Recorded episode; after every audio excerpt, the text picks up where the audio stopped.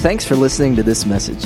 For more information about The Exchange, visit www.theexchange.cc or you can visit us for one of our Sunday gatherings each Sunday at 9:15 and 11 a.m. Well, here we are. Are you ready?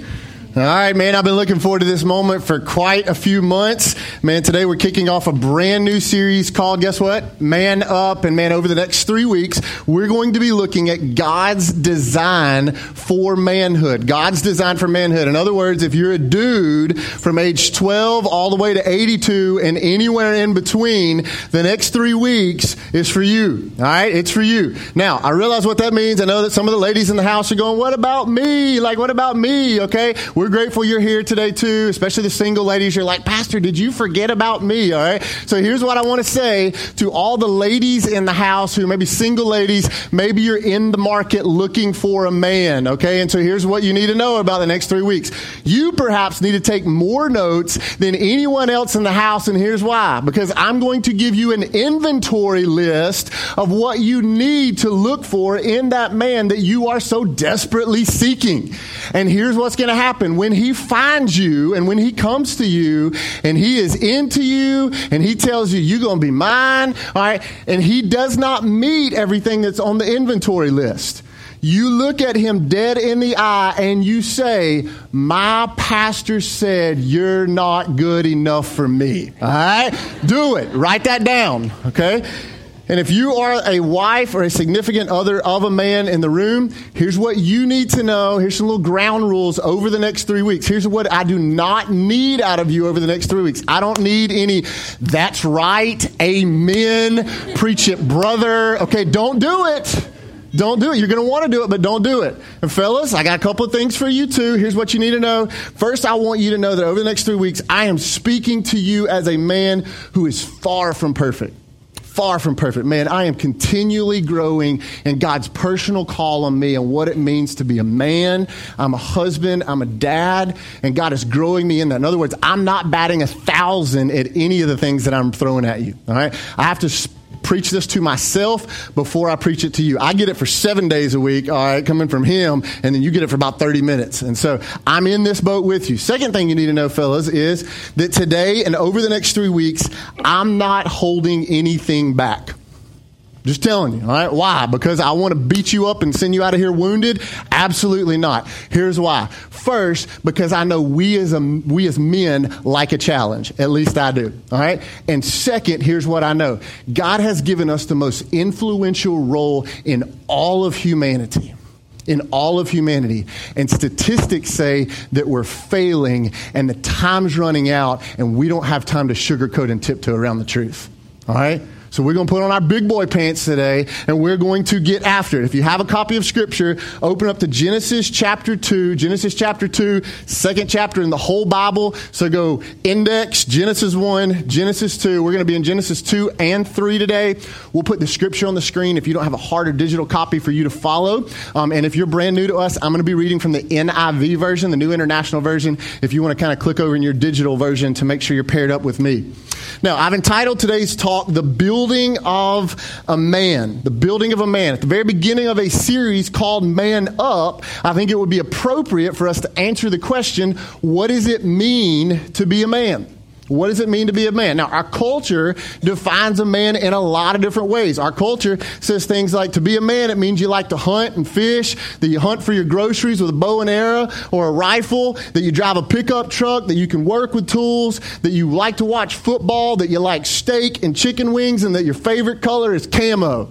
That's what our culture says it takes to be a man. Here's what you need to know. All right, I'm down with some of those things. All right, some of those things identify me, but here's what you need to know. None of those things make you a man. None of those things make you a man. On the other side of things, none of those things can be true of you, and you can still be a man. You can still be a man. Now, as we look throughout history and throughout Scripture, we see that every man is called to be a servant, a priest, a protector, and a provider. God's given us that designed role. But the question is, what happened? What happened? How did we go from men like the Apostle Paul and John Wayne and William Wallace to what we have today? What happened? All right. There's, there's a lot of answers, and we're going to ultimately get there. But here's what you need to realize there's nothing more dangerous in this world than an insecure, ungrounded man. Nothing more dangerous. That's what gangs are full of. That's why casinos are packed. That's why happy hours hopping at the bar. And if you think about it, almost every single nonprofit that's ever been started can be traced back to the fact that a man did not do what he was designed to do. And there's going to be some women in the room over the next three weeks today, maybe some kids in the room. And you're going to have some things that'll be stirred up in you, some scars that you're going to be reminded of because there was a man in your life who did not do what he was supposed to do for you. So we got to figure out what happened. Well, I think one of the things that happened, one of the places that we go wrong, is that there is no rite of passage from a boy to become a man. Now, think about it. Many tribes have a rite of passage, something that they would go through. In our American culture, there is no rite of passage from boyhood to manhood. So, how do we even really know when you become a man? How do we know when that starts? Obamacare says 26, Budweiser says 21, U.S. Army says 18, DMV says 16, Disney says 10 because they start charging full price at that point. And the only place, the only place there's consistency is between Delta and Advil because at two, you become an adult. We're confused. We don't know. When do you become a man? So, because there is no rite of passage, because there is no definition of this manhood thing, we get this thing called delayed boyhood. And so now there's, a, there's another category of male in between boy and man, and it's called a dude. And a dude is basically a boy that shaves. That's, what, that's how you lay it out. And so now here's what happens it takes a man to move a boy into manhood. But that's not happening. And so what we have is we have a lot of men doing boyish things trying to prove their manhood. So now we say things like, man, I got the biggest rims, or I got the loudest truck, or I killed the biggest deer, or I can consume more than you, more women, more beer, more drugs, more money, more whatever. All in this effort to prove ourselves, but the reality is a dude likes accomplishments and success, but they don't take responsibility. And a man has to take responsibility. Now, there are two responses of the world, not of the church, of the world to this. Here's the first way, or the two ways that the world responds to the problem of manhood. First, the world says there's no real difference between the two. There's no real difference between men and women. You go to the restroom wherever you want to go. That's what the culture says. That's first response. They're all the same. Second response of the world is this. It basically comes out as men are just better. Like they are. They're just better. And that's chauvinistic. And both of those responses are wrong, and the church has to reject both of them. And here's the thing we live in the Bible Belt, all right, in a Christian nation where in God we trust. But the reality is, we got a ton of churches, and there are hardly any dudes in them because what's happened in so many churches is we said, hey, if you want to be a Christian, if you want to follow Jesus, you need to do all these woman like things. You need to join a choir and sit in a little small group, talk about all your feelings, right? And basically just sit there and be quiet. And we've got a lot of guys who said, well, if that's what it takes, I don't want to be one of those. And our hope is that when you walk in here, fellas, that that's not what you feel. Because what I'm here to tell you is you don't need to check your man card at the door if you want to be a follower of Jesus. God designed you, He equipped you to be a man. But He did not give you that strength and that authority for you alone. But He gave it to you for God's glory and for you to protect those who are around you. The world wants you to apologize for being a man, but I'm here to tell you that you don't have to apologize because that's how God created you. And we're going to talk about that today. Now, every single man is asking this one question. Ladies, you need to write this one down. This is note number one. Every single man is asking this question Do I have what it takes? Do I have what it takes? And ladies, guess what? Here's a little inside secret. Here's our biggest fear that you would discover that we don't have what it takes. That's why we want to be number one, work our way to the top, get the promotion, one up our friend, get the biggest truck, drive the fastest, move up in the company. That's what we want to prove ourselves. And our biggest fear is that you would discover that we don't have what it takes. Fellas, here's some good news for you today. We're going to ultimately come back here. The good news of the gospel is you don't have to prove yourself. You don't. The reality, actually, when you learn that you can't, that you are insufficient, that you're not good enough, at that point, you're in the proper position to submit yourself to the leadership and the lordship of Jesus in your life. That's where we're headed today. And so, for a lot of men, they would say, Well, I'm not even really sure what the target is, but I'm quite sure after that intro, I'm missing it. So, what we're going to do today is if we're going to talk about the building of a man, we got to go back to the foundation, the origin of where it all started. So, we're going to go to Genesis 2. But before we go to Genesis 2, I need to point out one thing that happens in Genesis 1.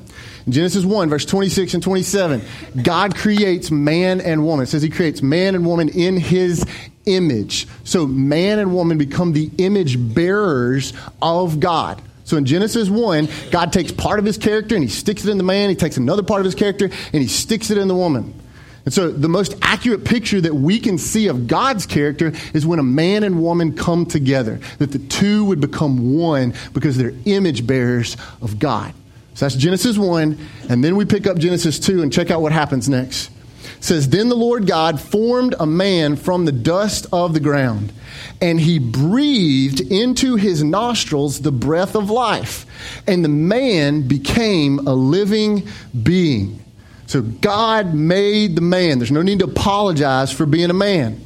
But where it says there that God breathed the breath of life, that word is translated in the original language, ruha.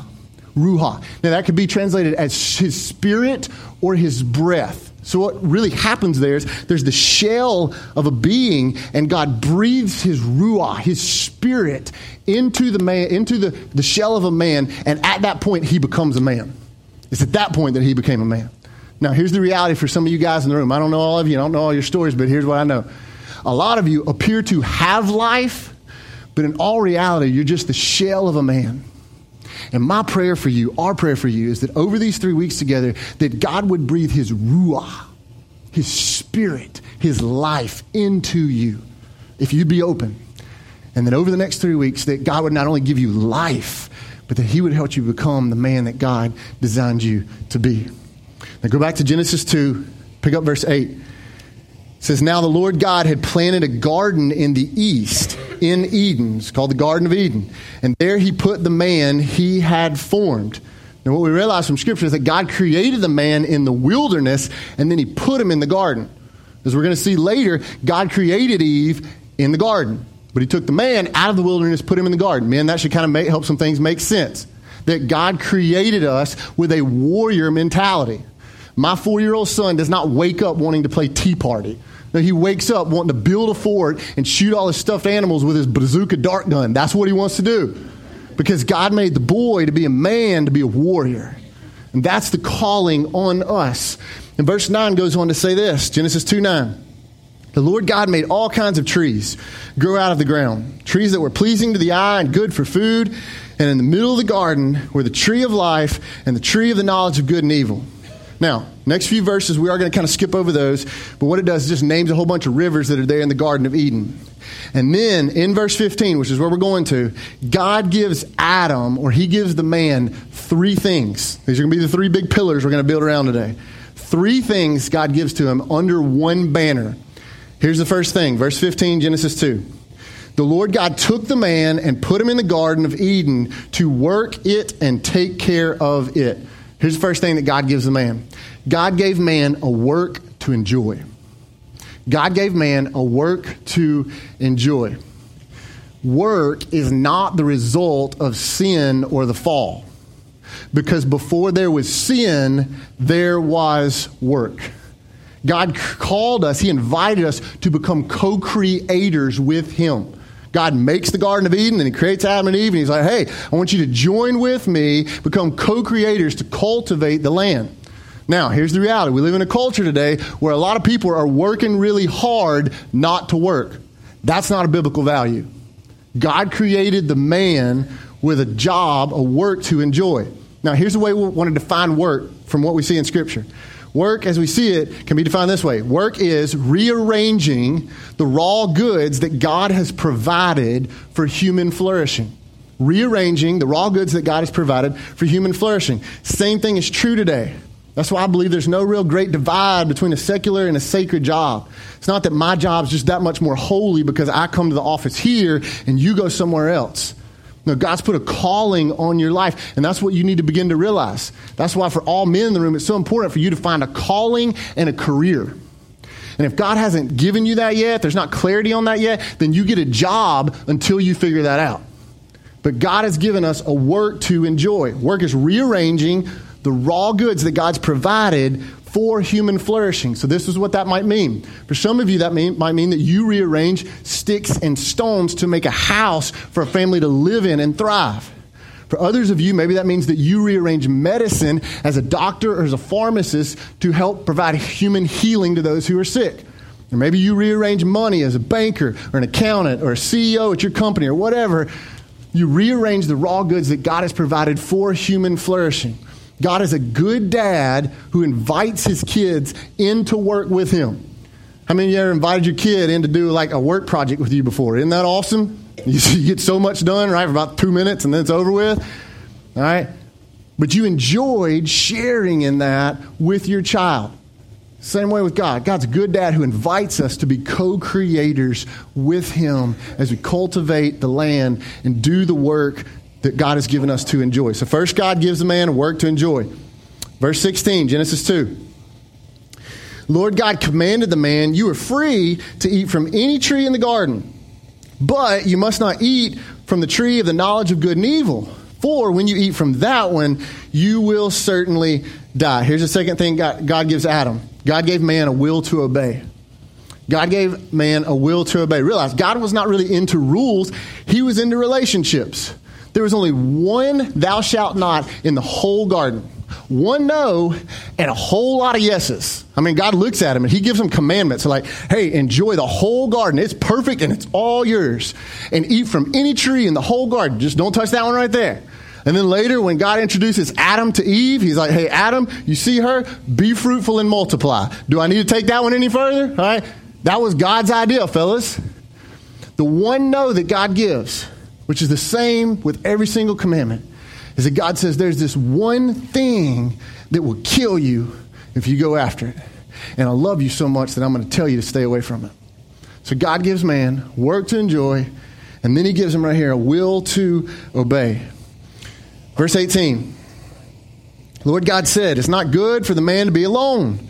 I will make a helper suitable for him. Here's the third thing that God gives Adam God gave man a woman to love. A woman to love. Now, let me talk to all my single fellows real quick. The New Testament only speaks of one reason for the gift of singleness, and that is so that you can devote yourself wholeheartedly to the work of the church. So, for some of you, maybe God's given you that passion and that gift of singleness. And if so, that's awesome, and praise God for you. And the truth is that you're probably going to be able to get more done than I will because God's given me a role as a husband and as a dad. But for some of you, you're going like, I don't know that I got that whole gift of singleness thing. Right? God's wired me in this different way, but He just hasn't given me a spouse yet. Here's the command to you love your mama, love your sister, and especially love your sisters here at the exchange. Here's why because how you practice will determine how you play. If you can't love and honor and respect the women and the females in your life right now, you're not going to put on a tuxedo and stand at an altar one day and all of a sudden just light bulb go off and you start loving and honoring and respecting your wife. How you practice determines how you're going to play. Ladies, it says that God gave you as a helper to the man. And I'm just going to speak on behalf of all men. We need you as a helper. We need you as a helper. But I want to give you a couple things, ladies, on ways to not help during this series. Number one, at no point whatsoever, for any reason, should you bring up the series to your spouse or your boyfriend. No, not this afternoon, not tomorrow, not Thursday night at dinner. Hey, babe, when you to start doing that thing Pastor Bryant was talking about? Don't do it. Don't do it. Second, okay, second, Ladies, if your man is smart at all, he will try some things during this series that he may not have tried in a long time or maybe ever. Ladies, listen in. Your job is not to correct him and complain. Well, you ain't done that in three months. Where was that back in December? Okay? Don't do that. When he does this, you have one response Hercules, Hercules. All right? That's it. That's it the encouragement, the encouragement from a woman is huge. Like we cannot measure it. All right? You have an incredible role as a helper. At my house, just being straight up, in my house, one of the times that I feel like the biggest man is when my wife can't get the lid off the jelly jar and she hands it to me and I'm, there you go, babe. All right, I'm manning up. I'm manning up. Listen, ladies, men are like puppies. They will repeat what is rewarded. If he gets it right, give him a treat and he'll go, well, shucks, I ought to do that again. Try it. Just try it. Genesis chapter 2, verse 19. Now the Lord God had formed out of the ground all the wild animals and all the birds in the sky, and he brought them to the man to see what he would name them. And whatever the man called each living creature, that was its name. Verse 20. So the man gave names to all the livestock, the birds in the sky, and all the wild animals, but for Adam, no suitable helper was found. So God gives Adam this role. He's like, I want you to name everything. So God, Adam's naming all these things, and he goes, Where's one for me, God? He's looking for a soulmate. And he's like, There's not one. Check out what God does next. Verse 21. So the Lord God caused the man to fall into a deep sleep. And while he was sleeping, he took one of the man's ribs and then he closed up the place with flesh. Verse 22 Then the Lord God made a woman from the rib he had taken out of the man, and he brought her to the man.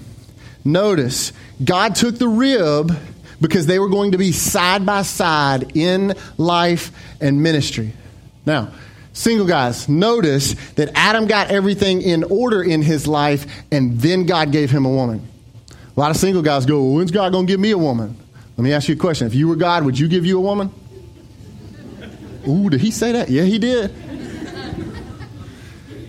God says you need to get some things in order in your life, and then I might bless you with a daughter of mine. I've heard it said this way before before you look for the one, become the one that your one is looking for. Of you need to write that down. Verse 23. If you look at the next words, verse 23, something a little different. They're in quotations because the writer wants us to know that Adam is singing. Adam sees his wife and he burst into song. First R&B song in history. We're about to read it right here. Genesis 2, verse 23. The man said, This is now bone of my bones and flesh of my flesh, and she shall be called woman, for she was taken out of man. In Hebrew, the word for woman and man is basically the same word. This means that Adam sees all the living creatures and he goes, cat, dog, horse, and then he sees his wife and he goes, mine. Not in a possessive kind of way, but in a way of like, she was taken from me and we will be together. Adam says, She is mine. Verse 24. That is why a man leaves his father and mother and is united to his wife, and the two, they become one flesh. Verse 25. And Adam and his wife were both naked, and they felt no shame. In God's economy, one man plus one woman equals one for one lifetime. And as we look at this, notice the order. It's a really particular order. They leave and cleave. They leave father and mother. They cleave and become one in marriage. And then they are intimate and unashamed. They get married, then they're intimate, and then they're unashamed. In our culture, we get it completely backwards. We get intimate, and then we get married, and then there's a whole lot of shame in the marriage. And let me say something real quick, just a little timely detour, fellas. Men, if you're leading your wife or girlfriend to a theater to pay for a ticket to watch people on a screen abuse what God has created, you're not leading. You're not leading. God has designed you with a purpose, and that ain't it. And so when you start going, I don't understand what's going on, it's not going well, that's it. That's it. God gives Adam a work to enjoy, a will to obey, and a woman to love all up under one banner worship. That's it. Now, does that mean they like held a worship service at the Garden of Eden every day with guitars and stuff? No. It means that their life was a worship response to God. So we try to like help you guys understand. It's not about like 60 minutes in a building, but it's about everything that happens out there. Just their, their being together as, as one was a worship response to God. And it's a really perfect plan. Work to enjoy, will to obey, woman to love. It's a perfect plan, great system for all of about one verse. And then we mess it all up. Go to Genesis 3. Here's what happens next. It says, Now the serpent was more crafty than any of the wild animals the Lord God had made. He said to the woman, Did God really say you must not eat fruit or you must not eat from any tree in the garden? So Satan comes in and he tempts Eve by asking her, Did God really say that? All right, that's how the enemy always starts because he's the father of lies. He wants you to doubt your beliefs and believe your doubts. And so he comes out and he goes, Did God really say that? I mean, come on, man. Is, is that really what the Bible says? Like, no, you, you don't really have to follow that. And that's how the enemy attacks. And he did it right here. And check out what happens in verse 2. The woman responds to the serpent. She says, We may eat fruit from the trees in the garden, but God did say you must not eat fruit from the tree that is in the middle of the garden, and you must not touch it, or you will die. Verse 4. Serpent's response You will not certainly die, the serpent said to the woman, for God knows that when you eat from it, your eyes will be opened and you will be like God, knowing good and evil. The primary lie of the enemy is for you to believe that God is not for you, that you're a better God than He is. That's why around here we sing that Good, Good Father song so much. Because if we could ever really latch into those two truths of that chorus that we sing over and over and over, you're a good, good father. I mean, you love me. And then the, I'm loved by you. I'm a child of yours, and you've redeemed me, and you've chosen me. Man, if you ever like, it's not just a little four minute song, but if your life ever wraps around that, dude, total identity change. Everything about you begins to change. Verse 6, check out how the woman responds. When the woman saw that the fruit of the tree was good for food. We're going to see the three parts of sin here. When she saw that the fruit of the tree was good for food, lust of the flesh, and pleasing to the eye, lust of the eyes, and also desirable for gaining wisdom, that's the pride of life, what did she do? She took some and she ate it, and she also gave some to her husband who was with her, and he it. Perhaps the worst preposition in the whole Bible, he was with her meaning that they were elbow to elbow. And the greatest problem of so many men in our culture today is passivity. It's not that the man did something wrong, it's that he, didn't, he did nothing at all. And for some of you, the greatest fear in your life is that woman that you live with. I mean, you, you go hunt a bear with your bare hands. You go motorcycle riding, whatever it takes, down the interstate. But when you go home, you're scared of the opinion of your wife. Fellas, God didn't call you to be with her, He called you to lead her. And guess what? That's what she desires. Not just lead her randomly anywhere, to lead her with purpose. You want to know why your marriage is jacked up? That's it. He, she wants you to lead. Maybe that's not how she's exactly saying it, but trust me, God wired her that way. That's what she wants. Don't be with her, lead her. Verse 7 the eyes of both of them were opened, and they realized they were naked. So they sewed fig leaves together and made coverings for themselves. And in this moment, religion was born. Religion was born. Everyone rejects God. We either reject God in the rebellion of the fruit, or we reject God in the religion of the fig leaf. Here's what I mean by that. We either go for what God said don't go for, or we're like, God, I don't really need you, and I can cover up my sin and my weakness on my own. So that's what we chase. We chase either the rebellion of the fruit or the rejection of the religion of the fig leaf. Verse 8, check this out. Then the man and his wife heard the sound of the Lord God as he was walking in the garden in the cool of the day, and they hid from the Lord God among the trees of the garden. And verse 9, the Lord God called to the man, Where are you? Classic man move duck, cover, blame. And God asked the question, where are you? Now, I want you to think for a second. How silly must that have appeared for Adam and Eve that God created, okay? He created the whole garden. He created to try to hide from God. I got a little four year old in my house, a little four year old son named Braylon. He loves to play hide and seek around our house. And so the way that typically goes down is he comes to me, he's like, hey, dad, would you go in here and you count, and I'm going to go and I'm going to go hide. And I'm like, all right, buddy, let's play. And so I go in this room and I count to 10 real slow, and I get there, and then I say, hey, buddy, ready or not, here I come. And I walk into the very next room, and there, sticking out from behind the door, is half of my son's whole body. The other half is discreetly hidden behind the door. So what do I do as his dad? I'm like, oh, buddy, where are you? Can't find you. Are you such a good hider. And then I'm like, hey, there you are. And his question is always this Oh, man, dad, how did you find me? I'm like, well, buddy, it was tough, but daddy figured it out. That's how silly we look when we try to hide from God. And the big question for some of you to tackle today, man, is where are you? Where are what are you trying to hide behind? Because that's how silly it looks when we try to hide from our Father. Verse 10, Genesis 3, talking about Adam. He, Adam, answered to God. He said, I heard you in the garden, and I was afraid because I was naked, so I hid. God's like, no duh. Verse 11, God said, Who told you that you were naked? Have you eaten from that tree that I commanded you not to eat from? Verse 12, the man said, The woman you put here with me, she gave me some fruit from the tree, and I ate it. Adam says, God, it's either your fault or her fault. Y'all get together, decide on that, and then I'll accept the apology, all right? That's what Adam says. Classic man move again. Duck, cover, blame.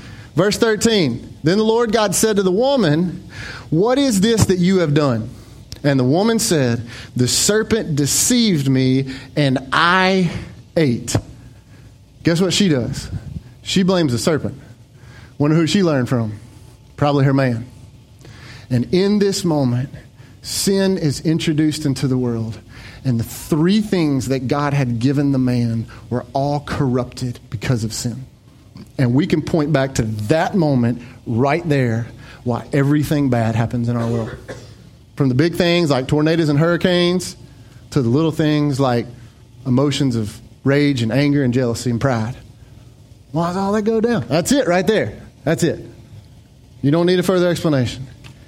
And in that moment, sin corrupts the gifts that God gave to man. We're going to see it. Verse 14, Genesis 3. So the Lord God said to the serpent, this gets pretty deep. He says, Because you've done this, cursed are you above all the livestock and all the wild animals, and you will crawl on your belly, and you will eat dust all the days of your life. And I will put enmity between you and the woman, and between your offspring and hers, and he will crush your head, and you will strike his heel. Now, stay with me. This is the first pointing to the gospel. Three chapters in, God's already pointing to the rescue mission. When God says sin will be present, but ultimately Christ will come and he will crush the enemy. Get ready, it's coming. But in this moment, sin corrupts our will to obey. It corrupts the will to obey. Here's the reality. We talked about a couple weeks ago. We have a spiritual enemy who seeks to steal, kill, and destroy, and he's out to tell you fellas that you don't have what it takes that you don't have what it takes. The enemy twists this will to obey that God gave all of us into one of two things into either license or legalism. License, meaning we just do whatever we want to do. It doesn't really matter. I mean, God will forgive us. Or legalism, where we say, I don't need God to cover up my sin. I can cover it up on my own. I'm a big old boy. License or legalism? Guys, what we got to realize is that our main problem is not that we sin, but it's that we are sinners. I guess that's the core of who we are. That's, that's what our hearts lean towards. I didn't have to teach my little boy mine. He just came out. He got that one really quick. Sin corrupts our will to obey. Corrupts the second thing, too. Verse 16. To the woman, he said, I will make your pains in childbearing very severe. With painful labor, you will give birth to children, and your desire will be for your husband, and he will rule over you. This means that sin corrupts the relationship between Adam and the woman to love. What was created to be a loving relationship of connection now becomes a contradiction and a competition. And ladies, you were created to help. We said that a while ago. So it's in your nature to help. However, sometimes when you try to help your man, it feels to your man like a hostile takeover. The word desire means to take over. And sometimes, instead of being a helpmate, it comes across a lot more like a dog trainer. Come here, come on, come on. Hey, sit right there. No, no don't, don't say no more. No, that's enough. All right? That's not the role of a helpmate. But here's the deal it's not your fault, it's a result of the fall. Just like we got issues, all right, that's not what it means to be a helpmate. Here's how that kind of plays out sometimes. Your man's at the cookout telling a story to his buddies. Hey, well, I remember this time, like we were there and it was three years ago. And you're like, no, no, no, no, it's, it's two years ago, two years ago. Well, and then we were down there in Destin. It wasn't Destin, baby. It was Gulf Shores, okay? And I know in that moment you're going like, man, I am God's gift to him because I'm helping fix all those mistakes, okay? That ain't what it means to be a helper, all right? God did not give you to be His Holy Spirit. You are a helper. You're not called to be His corrector. Because to Him, what it's saying is, you don't have what it takes. Not even to tell the story. And some of you ladies think, well, that's why I'm here. I'm here to correct him. But that ain't what it means to be a helper. Stop it. All right? Don't do that. Verse 17. Look at this. Well, let me go back. It says the enemy twists this. He twists this gift of a woman to love into two different things. Because of all that we just talked about, here's two different things the enemy twisted into either abuse from men or passivity from men. Neither of which that God designed the man for. All right? That's what happens. That's how the enemy corrupts it. Verse 17. To Adam, to the man, he said, Because you listened to your wife. Men, did you know that you're not supposed to listen to the voice of your wife? Huh? You're supposed to listen to her heart. And a lot of those times, a lot of times, fellas, those two things contradict, don't they? Amen. Don't say amen. You got to go to lunch with her. Don't do it. They contradict. Think about it like this: You're riding down the road, right? you know something's not quite right with your wife or your significant other, whatever, and she's giving you the window treatment. All right, she's just staring out over there, and you know something ain't right, and you know there ain't nothing out the window because you're going down I-20 and there's nothing but pine trees for the last 20 miles. And so, what do you say? Baby, something wrong? What's wrong? And what does she say back? No, nothing's wrong. And if you're dumb like me, sometimes you believe and you're like, oh, I guess everything's all right. Don't do that. Don't listen to her voice. Listen to her heart. Scripture says that we're called to love our wife unto knowledge meaning that we would study her, that we would know her heart, that we would know how she ticks, and that more than we listen to her voice, that we would begin to listen to her heart. Here's a great tip, guys. This is free. When your wife communicates feelings, you communicate feelings back.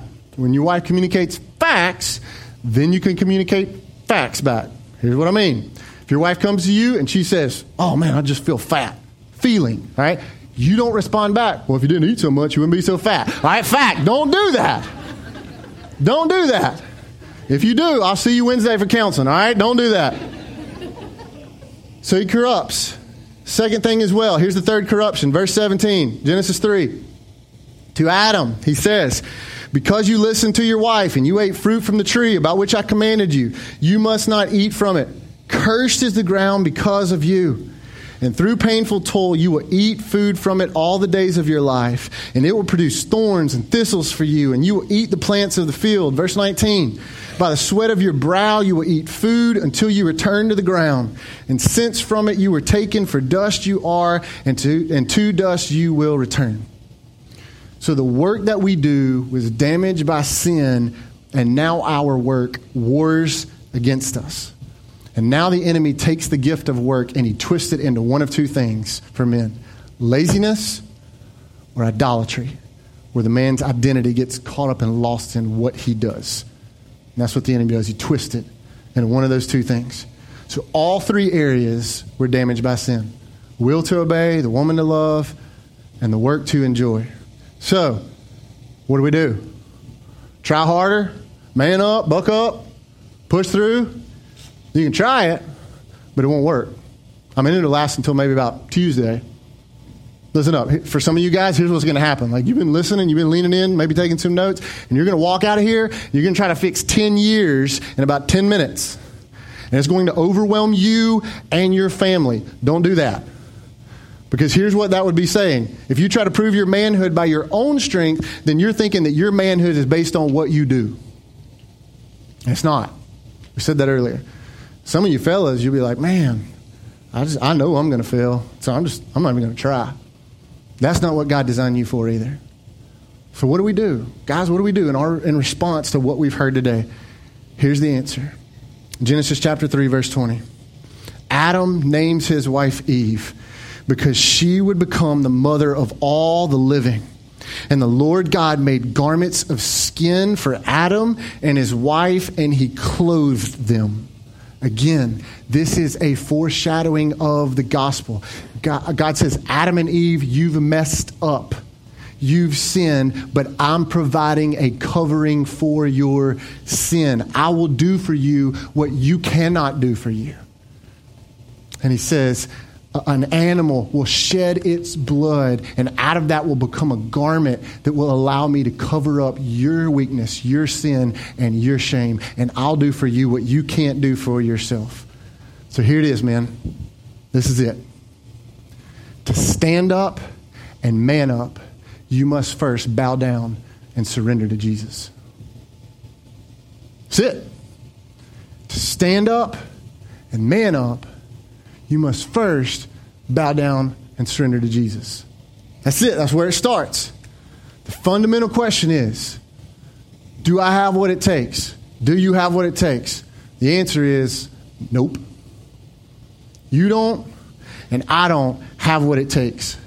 And the moment that we get there, the moment that we get there, we are in a perfect place to surrender, to submit ourselves Jesus' leadership over our life. And in that moment, the power of God's Spirit, His Ruah, can be breathed into you to allow you to get back up and man up and be the man that God's called you to be.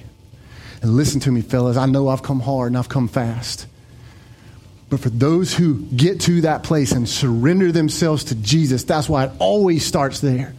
For that man, that man, God has given us all the power that we need. Scripture says we can be more than conquerors through Him who loved us, not our own power, through Him who loved us.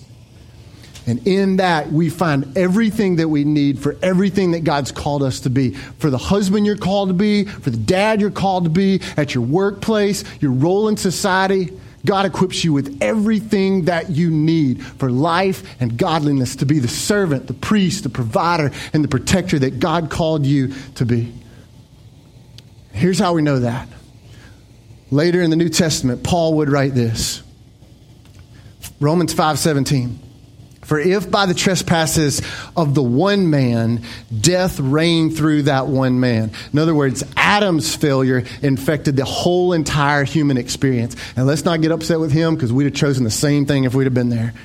So for the trespass of the one man, death reigned. But how much more will those who receive God's abundant provision of grace and of the gift of righteousness reign in life through the one man, Jesus Christ? Guys, the problem is that we are sinners. We're not mistakers in need of a life coach to give us an attaboy and tell us to lift our head up and get back in the game. No, we're sinners in need of a Savior who would come and rescue us. And that is Jesus. Jesus stepped in and did what Adam could not. And where Adam messed up, Jesus came as the second and greater Adam to provide the garment of sacrifice that covers our sin and weakness. Men, you can't do this on your own, and you weren't designed to. You'll go one of two ways. You either try to macho man it up and you look really silly trying, or you'll just give up altogether. And that's not how God designed you to be. Men, the ultimate form of strength, the ultimate form of strength. The ultimate form of strength for every man is to bow down before Jesus and say, Jesus, I can't, but I believe that you in me can. That's what it means to man up. That's what it means to man up. And over the next three weeks, it's time for some of you to take a step up and man up so that you can make a change so that your whole life can be different. Your marriage, your family, your household, your job, and generations behind you, people that you don't even know that will follow you, will be able to look back No, go. You remember when uncle or dad or granddad or great granddad, you remember when, man, God intersected his life and he chose to step up and man up, and it's changed everything about our family. So, fellas, if you're with me on this journey and you're ready to go, you know what? I'm going to do whatever it takes to man up. I want you to stand up right now all the fellas in the house. If you're ready to go, man, I'm in, whatever it takes. I'm in. Some of you may, you know what? Some of you right now, you may go, I don't even know what all this means. But dude, I'm in. I'm in. And I've been trying my way for forever, and it's not working. But you know what? Today, it's different, man. It's different. If you're a wife or girlfriend in the room right now, this would be an appropriate point for you to grab his hand God leads you to do that. Because listen to me, ladies. The moment that he hits that door, the moment that he hits that door, the enemy will begin to wear him out to go, You don't have what it takes. Get ready, it's coming. Ladies, listen to me. Here's your role. You want to know what your role is? Here's your role to be the voice and the echo of God in the other ear, going, Baby, you got what it takes. And I'm with you and it's going to be a war, but we will stand together and in Christ, not in our own power, but in Christ, we will stand firm and we will be victorious. Fellas, what our world needs is not better social organizations. It's not a better run government. It's not more well meaning, nice, compassionate people. Those would be great things. But what our world needs is more men who are willing to step up and man up and be the man that God's called them to be.